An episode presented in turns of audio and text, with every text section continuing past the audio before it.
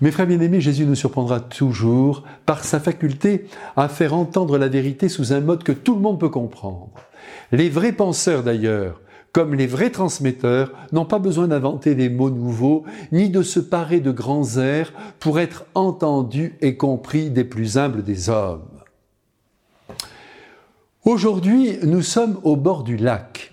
Il y a un monde fou, et Jésus, plus poète que jamais, prend le chemin de la vie quotidienne pour faire comprendre aux hommes qui l'entourent et qui sont pour la plupart des ruraux comment il faut accueillir la parole de Dieu, celle qui sort de sa bouche et que nous avons la chance, nous, et le bonheur aujourd'hui, d'écouter dans le Saint Évangile. Après 2000 ans, après la résurrection du Christ, à toute la vérité sur Dieu, toute la sagesse du ciel est contenue dans cet évangile que nous possédons.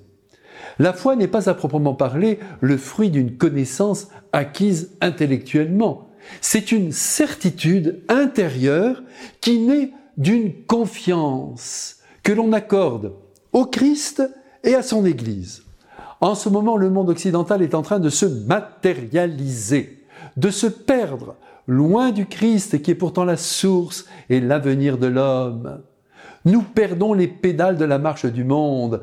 Si l'argent, le bien-être, le confort sont des réalités qui jouent en faveur de l'homme, et le Christ est attaché à ces valeurs-là, nous savons de source sûre, autant dire du Christ lui-même, que seule la mise en œuvre de l'Évangile est capable de nous rendre heureux, mais aussi de rendre heureux les autres, d'embellir nos sociétés, et d'y faire régner la douceur de vivre, car c'est dans la seule mesure où nous décidons de nous entraimer et de nous entraider que la vie se couvre de beauté.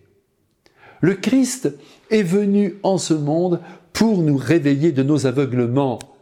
Et sa doctrine, il nous la donne sous le mode des paraboles, autant dire par des images, qui viennent frapper notre sensibilité, notre intelligence, pour que par nous-mêmes, par nous-mêmes, nous en cherchions le sens et que nous soyons ainsi touchés au cœur par les histoires imaginées qui plaisent normalement à l'esprit humain.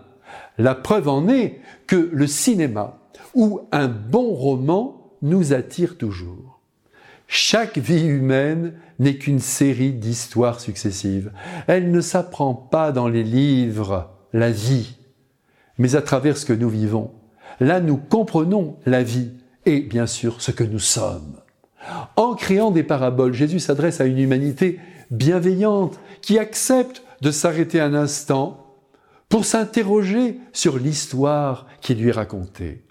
J'espère que vous et moi, nous cherchons la vérité cachée sous les mots du Christ, que nous sommes capables de nous arrêter pour écouter cette histoire et en retirer un grand profit.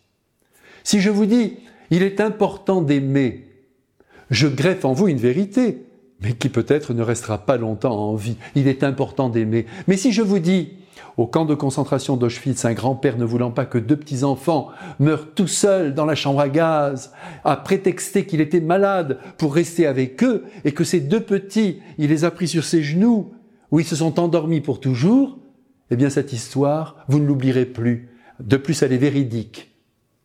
Et peut-être nous invitera-t-elle, vous et moi, à aimer davantage en sachant nous sacrifier pour le bonheur d'autrui. À notre tour d'utiliser des paraboles, de raconter des histoires pour atteindre le cœur humain en profondeur.